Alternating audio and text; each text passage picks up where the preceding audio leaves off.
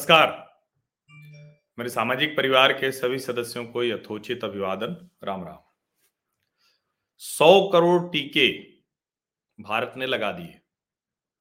और उसको अलग अलग आंकड़ों में हम लोग देखेंगे कि कितने लोगों को वयस्क आबादी को चौहत्तर प्रतिशत को लगा दिया पहली डोज। कितने लोगों को दूसरी डोज लगा दिया। अभी बहुत सी मुश्किलें भी हैं, क्योंकि दोनों डोज सबको लगाना है। और एक कहें कि जब शांति काल हो जाता है तो लोग थोड़ा उस तरह से व्यवहार करने लगते हैं तो अब उसका जो कहें कि चाइनीज़ वायरस का कहर नहीं दिख रहा है, तबाही नहीं दिख रही है, सब कुछ नियंत्रण में है। भारत जैसे देश में विशाल आबादी वाला देश, विविधता वाला देश और अलग अलग तरह से कहें तो जो स्वास्थ्य ढांचा था, वो भी बहुत मज़बूत नहीं था हमारा। लेकिन ऐसे में सौ करोड़ का टीका हमने लक्ष्य पार किया। और जो उत्तर प्रदेश है वहाँ भी जो सबसे आबा, बड़ी आबादी वाला राज्य है वहाँ सर्वाधिक टीके भी लगे। लेकिन कुछ बातें हमें ध्यान में रखनी ज़रूरी है।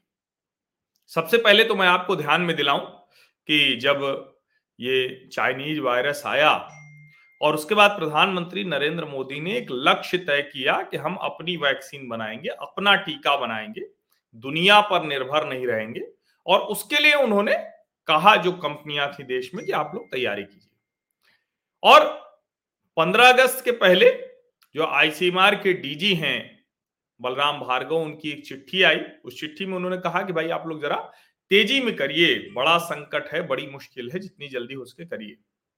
तो तुरंत एक आलोचना का स्वर आया कि देखिए, प्रधानमंत्री नरेंद्र मोदी अपनी छवि दुरुस्त करना चाह रहे हैं और इसीलिए चाहते हैं कि ये टीका लग जाए।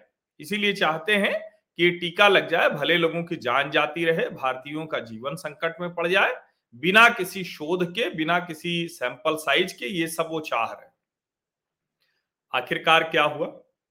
और उसके बीच में हमने क्या क्या नहीं देखा? उसके बीच में हमने राज्य सरकारों की लापरवाही देखी, महाराष्ट्र से और दिल्ली से जानबूझकर राज्य सरकारों की तरफ़ से लोगों को बाहर निकालना देखा। उसके बीच में एक हज़ार बसें खड़ी करने का प्रस्ताव देखा, जिसमें वो बसें नहीं थी, तिपहिया और स्कूटर और जाने क्या क्या थे। उसके बीच में हमने देखा कि कैसे अखिलेश यादव ने कहा कि ये तो भाजपा की वैक्सीन है। उसके बीच में हमने देखा कि कई कांग्रेसी सरकारों ने तो कोवैक्सीन पर भी सवाल खड़ा कर दिया। इस सब के बीच में आज हमने 100 करोड़ टीके का लक्ष्य हासिल कर लिया। एक समय में जब केरल और महाराष्ट्र देश को डरा रहे थे और उत्तर प्रदेश का लगा कि यहाँ से भी आशंका बढ़ी तब तो बड़ी तबाही हो जाएगी, लेकिन बहुत आसानी से उसको संभाल लिया गया। एक सप्ताह का संकट था, जिस समय लगा कि राज्य सरकार कहीं चूक गई है, योगी आदित्यनाथ कहीं चूक गए लेकिन सिर्फ़ एक सप्ताह का संकट था वो। उसके बाद सब कुछ नियंत्रण में आ गया, चाहे पहली लहर रही हो या दूसरी लहर रही हो। जब एक मुख्यमंत्री दिल्ली के अरविंद केजरीवाल वो सिंगापुर तक से रिश्ते खराब करवाने पर तुले हुए थे, जब एक समय में दूसरी लहर आई और जब ऑक्सीजन रेल चल रही थी हवाई जहाज़ से बाकायदा इंडियन एयरफोर्स टैंकर लेकर आ रहा था। तो उस वक्त क्या कहा गया कि अरे, क्या विश्व गुरु बनेंगे? ये विश्व गुरु की हालत देखिए कि फलाना जगह से ये आ रहा है, धमाका जगह से ये आ रहा है। यानी भारत को कमतर हीन दिखाने की जो कोशिश थी, जो हीनता बोध कराने की कोशिश थी, आज हम ये कह सकते हैं कि हंड्रेड करोड़ वैक्सीनेशन, ये वैक्सीनेशन सेंचुरी भर नहीं है, ये सेंचुरी से बहुत आगे है। ये सिर्फ़ बिलियन, जिसको कहते हैं नंबर्स नहीं है। ये भारतीयों के अपने गौरव बोध को आत्म गौरव को रिक्लेम करने का नंबर है। ये दिखाता है कि हमारे अंदर जो शक्ति है, हम दुनिया में कुछ भी लक्ष्य तय करके हासिल कर सकते हैं। और ये शक्ति हमारे पास हमेशा से थी। हमारे डॉक्टर, हमारे वैज्ञानिक, हमारे जो जितने अलग अलग जिनको हम फ्रंट लाइन वर्कर्स के नाम से जानते हैं, या देश के किसी भी क्षेत्र में, सामाजिक क्षेत्र में काम करने वाले लोग। लेकिन एक चीज़ की कमी थी, और वो थी राजनैतिक इच्छा शक्ति एक चीज़ की कमी थी कि राजनीति करते हुए आप देश के हित को कैसे सबसे ऊपर रखें, और स्थिर भाव में, जिसको कहा भी जाता है कई बार, इसको राष्ट्रीय स्वयंसेवक संघ खूब इस्तेमाल करता है, पूर्व योजना, पूर्ण योजना। तो शायद राष्ट्रीय स्वयंसेवक संघ के प्रचारक होने के नाते नरेंद्र मोदी के भी मन मस्तिष्क में वो बैठा होगा। वो जो पूर्व योजना, पूर्ण योजना, कितना भी आलोचना हो, कितना भी आपके ऊपर कहा जाए कि नहीं नहीं, ये तो गड़बड़ कर दे रहे हैं। अपने लक्ष्य को हासिल करने के लिए एक, जिसको कहते हैं कि हमने तय किया कि हम इस इस तरीके से करेंगे। और जहाँ आवश्यकता हुई, वहाँ सुधार भी किया। उसके बीच में लोगों को, जिसको मनोबल बढ़ाना, निराशा के उस दौर में साथ खड़े हैं सब सब उत्साह से लड़ेंगे इस लड़ाई से। ये सब भी करना। देश के लोगों को राशन देना जिनको ज़रूरत है, जिनको ज़रूरत है उनको रकम देना।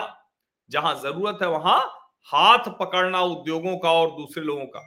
ये सब कुछ हमने करके दिखाया है। इसीलिए मैं कह रहा हूँ कि ये रिक्लेम है। ये हमारे आत्म गौरव गौरव बोध का रिक्लेम करना है। ये सिर्फ़ वैक्सीनेशन सेंचुरी भर नहीं है। इसलिए जब हम कहते हैं ना कि आखिर क्या बदला है भारत में तो इस भारत में ये बदला है। और इसीलिए सौ करोड़ टीके वाले भारत को जब देखिए और मोदी योगी के राज की भी बात कीजिए तो इन सारी चीज़ों को बात कीजिए कि इसके बीच में कैसे सरकार ने वो लक्ष्य हासिल करके दिखाया जिसको दुनिया मज़ाक बनाने की कोशिश कर रही थी।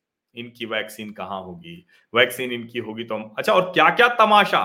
एस्ट्राजेनिका की ही वैक्सीन जो सीरम इंस्टीट्यूट बना रहा है, कोविशील्ड, वो लंदन में ठीक है, भारत वाले को ठीक नहीं है, यहाँ भी ठीक करना पड़ा, अब सब ठीक हो गया।